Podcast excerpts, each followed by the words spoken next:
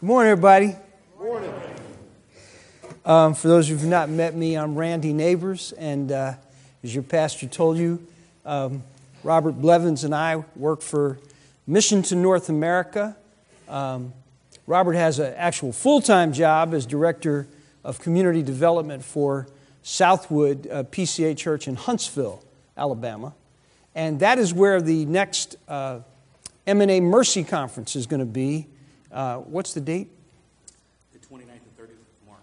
29th and 30th of March. So if you're interested in gathering with other deacons and other mercy workers and learning some skills, that would be a great conference uh, to go to. And yesterday we heard your pastor say you're just flush with cash uh, to uh, send people to such conferences. So I would say you need to grab hold of that while the cash is still there. Because uh, having been a pastor, I know cash does not last long. So, um, it's interesting that you just did the passing of the peace. This year, I, um, one of the things I like to do when I walk and work out is uh, I've been listening to these uh, great courses um, from Audible. And um, one of them was on early church history.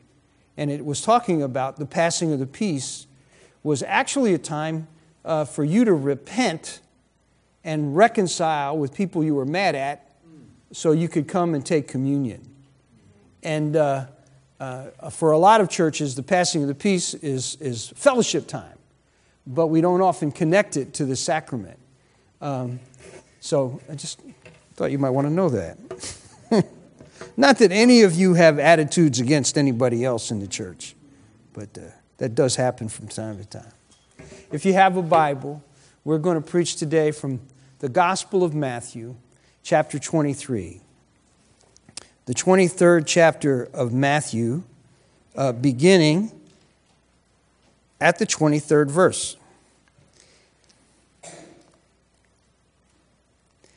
So let me pray, and then we'll read the word. Oh, Holy Father, thank you for the time we have had this morning to worship you. Uh, thank you for the prayers the reading of Scripture, the singing of praises.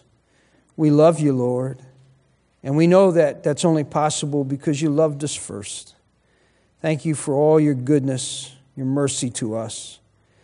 We ask you, Holy Spirit, to come and anoint me to preach the Word of God, that Jesus Christ would be exalted, magnified, and not man. And that, Holy Spirit, you would do a work of grace through your word in our hearts. Please change our lives that we might be more like Jesus. In his name we pray. Amen. Hear the word of the Lord. Woe to you, scribes and Pharisees, hypocrites! For you tithe mint, dill, and cumin, and have neglected the weightier matters of the law justice and mercy and faithfulness. These you ought to have done without neglecting the others.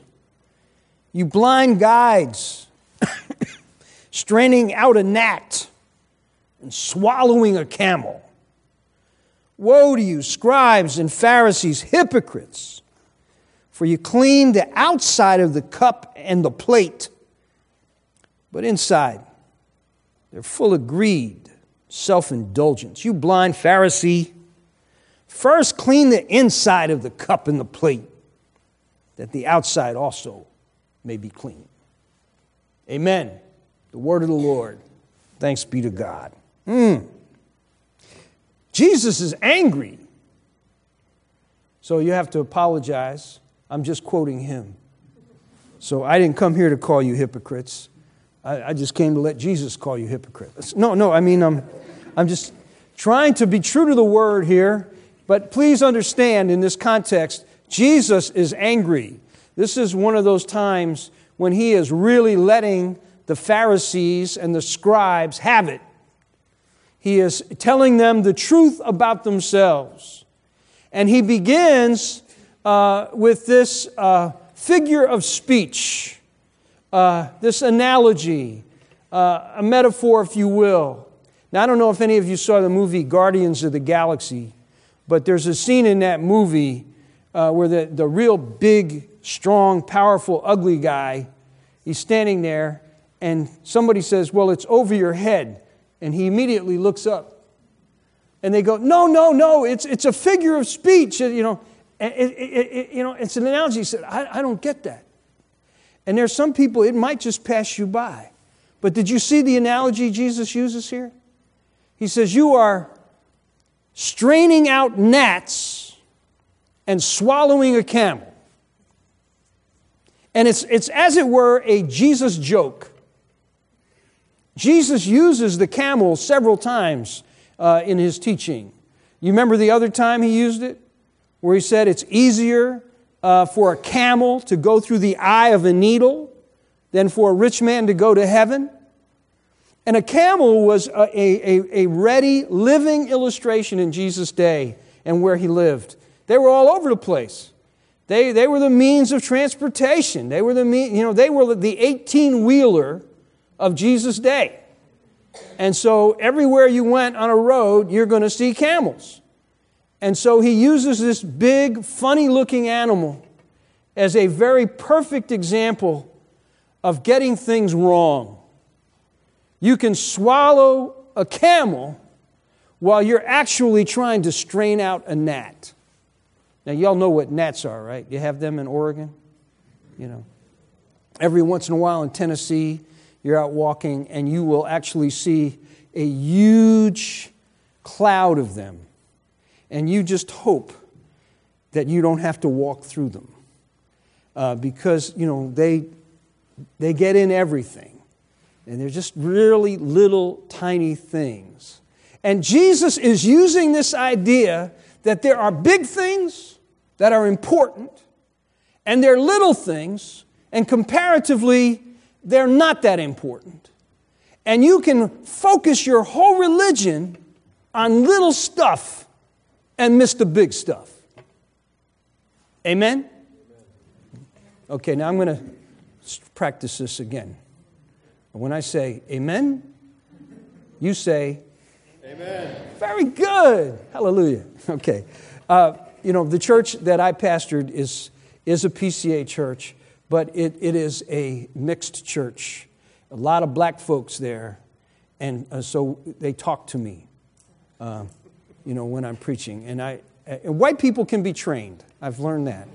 And uh, so you, you, you can learn to be responsive, which, by the way, is a lot more biblical. Um, Hebrews wrote the Bible, and, and biblical worship is a lot more Hebrew than it is Northern European. And, uh, you know, for us, uh, white folks, we, we like to be very cognitive and contained, except for football. Uh, but uh, give him some praise this morning. Now, I've got, I got several points that I, that I want to make, and I've just made the first one uh, uh, about what an analogy is and what the point that Jesus is making.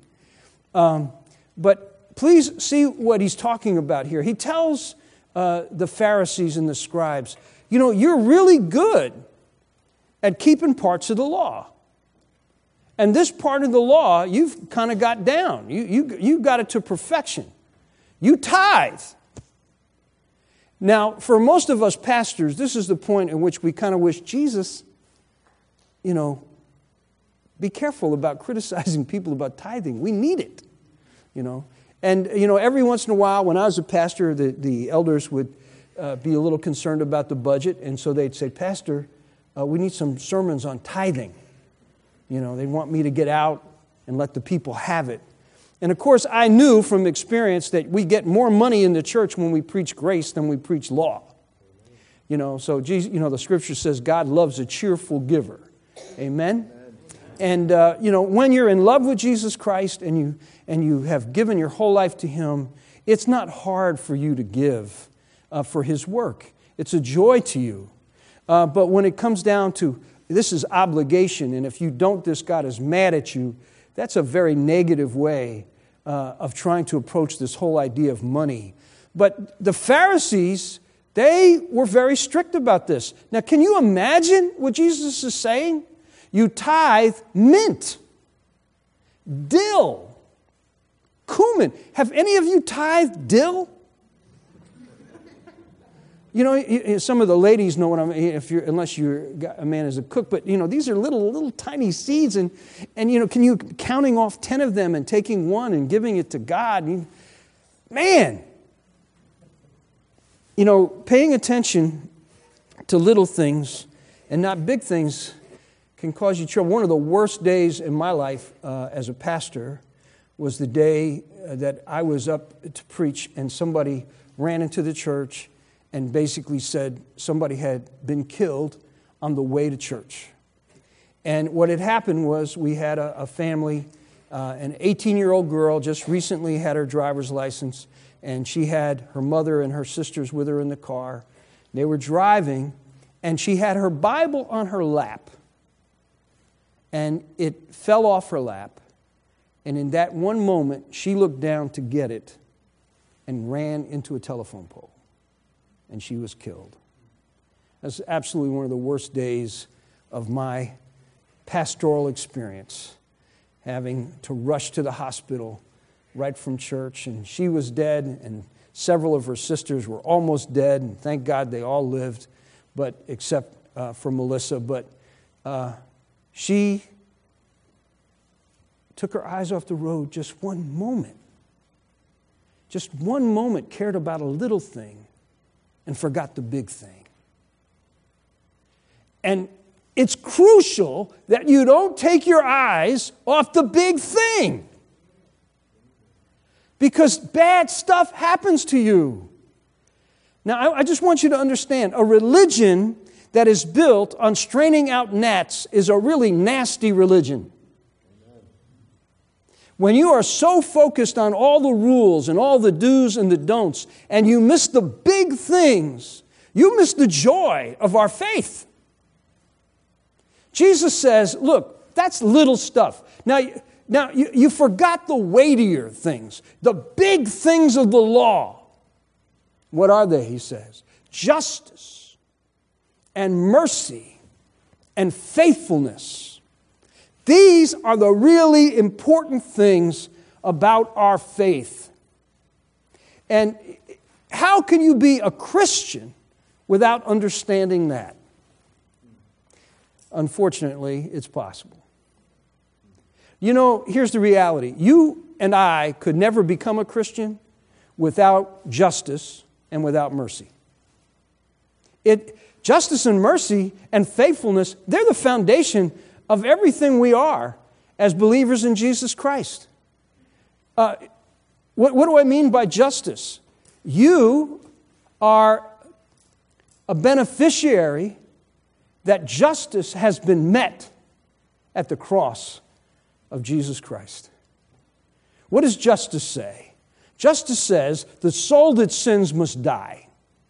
That's justice. The wages of sin is death. That's justice. And how was it met? While we were yet sinners, Christ died for us. He is the propitiation for our sins. All of the anger of God fell on him. The justice of God is satisfied. The chastisement of our peace was upon him, as the prophet Isaiah says. That's pretty cool. The, you and I cannot become Christians without the justice of God being satisfied. And it was satisfied because God had mercy on you. You cannot be a Christian unless you are a recipient of mercy. Amen? Amen. You, you don't deserve it. You do not deserve that the Son of the living God should die in your place.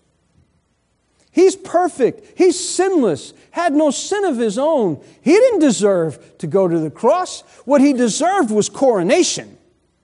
What he deserved uh, was exaltation. He should have come on the earth, and the Jewish people especially should have received him. He should have come to the world that was made by him, and all the world should have received him and believed on him and said, You are the Son of the living God. You are the Lord of lords and the King of kings, and we praise you and we thank you. But that's not what happened. came into the world, and the world was made by him, and the world knew him not. He came to his own, but his own received him not. That's what happened. He became ugly on the cross so that we might become beautiful by being washed in his blood. And that happened by mercy. So, whenever you hear these words, you ought to be glad about them. You ought to say, This is our religion. Justice has been kept, and I have received mercy. So, you know, sometimes we, you, we hear people talking about uh, social justice. And we hear, we, there's a big debate going on. Some of you may know this and may not know it, but there are theologians and pastors, they've been signing documents. And uh, one TV personality some time ago said, if they ever talk about social justice in your church, leave that church. Are you kidding me? There's never been justice without it being social. That's what justice is. It's either between you and God or you and other people. And you know why it's important? Because God says, I, the Lord, love justice. And I hate robbery and oppression. These are not coming from Karl Marx. These are not coming from communism. These are com- not coming from liberals. This is coming out of the personality of God Himself. This is His character. And this is your only hope. If God doesn't care about justice, you go to hell. If He doesn't satisfy it, you're doomed. If He is not merciful, you cannot be saved. And if you have come to faith in Jesus Christ, it's only because the mercy of God came upon you and opened your heart to believe, and you received Jesus. Glory. And that is why Jesus is mad. He's mad at the Pharisees because they don't get it. You have made a, a caricature of religion instead of the real thing. Real religion ought to reflect the character of God. If God cares about justice, so should you. If God cares about mercy, so should you. If I am a God of mercy, so should you be merciful. Jesus said it several times. You can't miss it in the Gospels. Hey, where, haven't you heard this? I desired mercy and not sacrifice. You know what that mercy encompasses? It encompasses two really big, important things. One is, and it's the mercy that we often hear about in church, of course, is that God loves sinners and He forgives. Oh, what an awesome truth. But it's also compassion for those who are in trouble, like the story of the Good Samaritan. Like, you know, people who are poor, people who are hungry, people who are naked, people who are sick or in prison. That's what Matthew 25 is all about. When he says, when, when you did this to the least of these, my brethren, you did it to me. God and Jesus have always taken the plight of the poor as if it were their own. He says to us in Proverbs if you mock the poor, you mock me because they're made in my image. We have churches today that strain at gnats and swallow camels. It's almost as if we don't want a religion that's going to cost us anything in terms of taking in people that make us uncomfortable. You know, I, I, as I go around the country and I, I preach, I often ask churches this question. I, brought it up this weekend in some of our sessions. You know, if, if now I know you're in a Seventh day Adventist church, so this question may, you say, well, we don't care if the church burns down, but if, if your church burned down, would anybody know it was gone? In this whole community, would anybody care?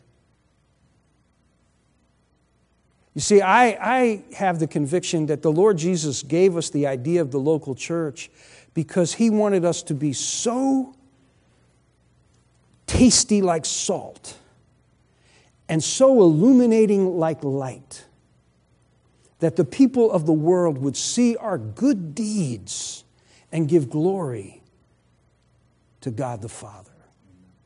That, that they would say, We need you.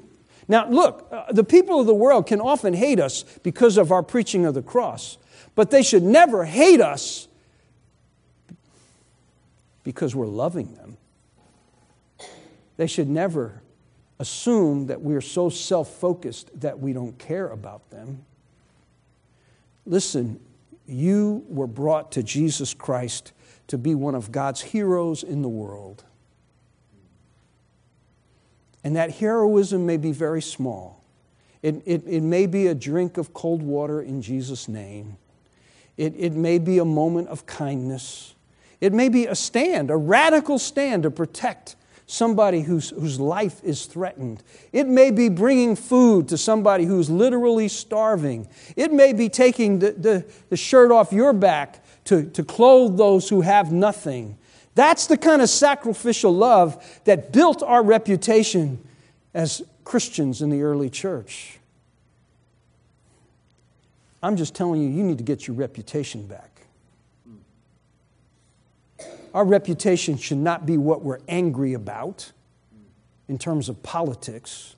Our reputation should not be that we're a self centered, self focused church, but that we are so amazed that God loved us unworthy sinners that for the rest of the, our lives we give our lives away. You know, I, uh, I know this may sound weird, but did you ever realize that this church is not about you? The only reason you're saved and in this church is for those people who are not here yet, who need to know Christ, who need to be loved in the name of Christ. Those are the people your life is supposed to be lived for. And you might say, well, Pastor, wait a minute. How about my discipleship? I, I need to grow in Christ. I've got a lot of wounds. And this is what I will tell you I will give you the same discipleship strategy Jesus had. Take up your cross and follow me. If you would seek to save your life, lose it. He would be great among you, should be least of all. This is a counterintuitive discipleship strategy. Jesus, what are you talking about? You, you're talking about giving up my whole life and following you and giving it away to other people? What's in it for me? And Jesus says, I am.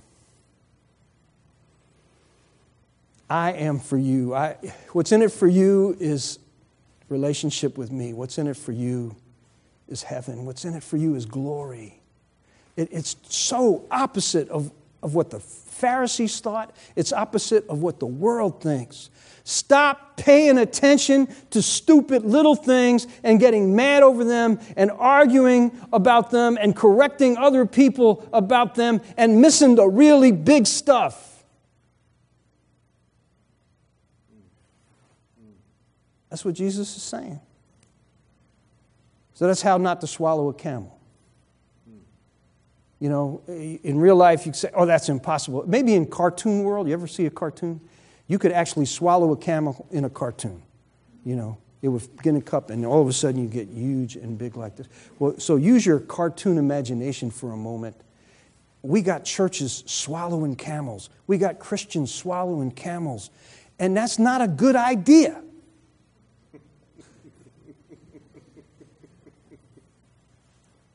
Amen. Amen. Let's pray. Father God, we can't be people of mercy or love or faithfulness or justice without your grace. And so we're asking for that. We're asking for more grace from you to be what we find it hard to be. Lord, it's hard. We confess today, it's hard for us to be merciful in our own house, to people of our own family and Lord, it's hard for us to be merciful to strangers. It's hard, Lord. unless you change us and make us more like Christ. So, Holy Spirit, would you shape us and conform us to the image of Jesus? Would you transform our minds, Lord, that we might be able to be a living sacrifice? Lord, help us not to miss the big stuff. Help us not to clean the outside and forget about the inside. And Lord, would you let, please let your blood be that cleansing agent in us. Holy Ghost, be that empowering agent within us that people might see Christ in us and in our church. And we ask it for your glory in Jesus' name. Amen.